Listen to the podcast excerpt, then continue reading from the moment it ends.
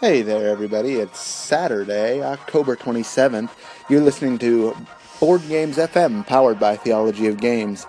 And today, um, I'm going to take a second to talk about a little bit of gaming and a little bit of uh, television.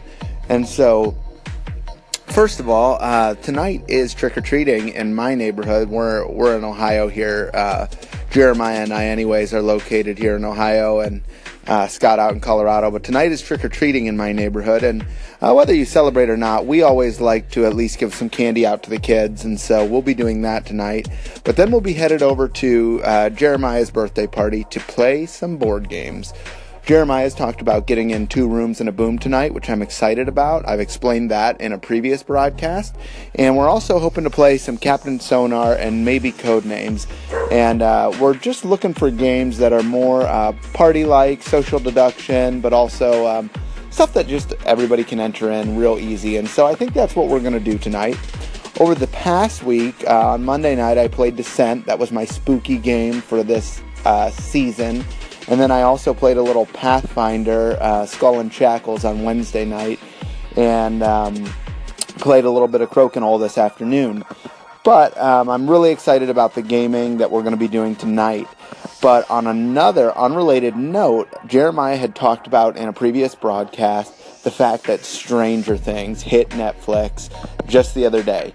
And um, we want to know have you watched it yet, and what do you think?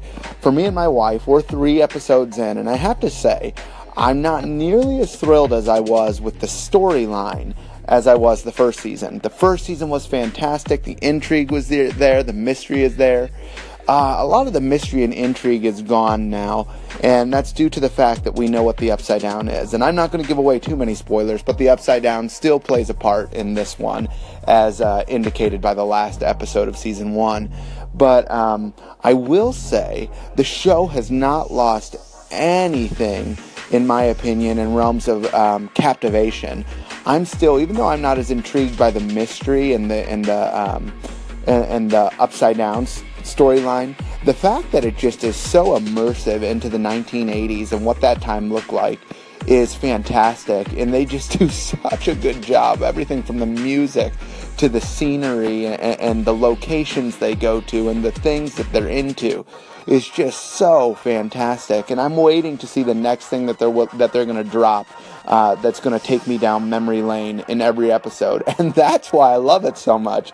And so for us, for people who grew up in the uh, 70s and 80s and 90s, this is just, and we're not to the 90s yet by any means in this show, but uh, you know, this is just really hitting the mark, and it's so so so cool and uh, not to not to mention the actors in it are just fantastic for such young kids to um, perform so well. So I'm loving Stranger Things season two. Like I said, I don't even care about the storyline, and the storyline's still pretty good.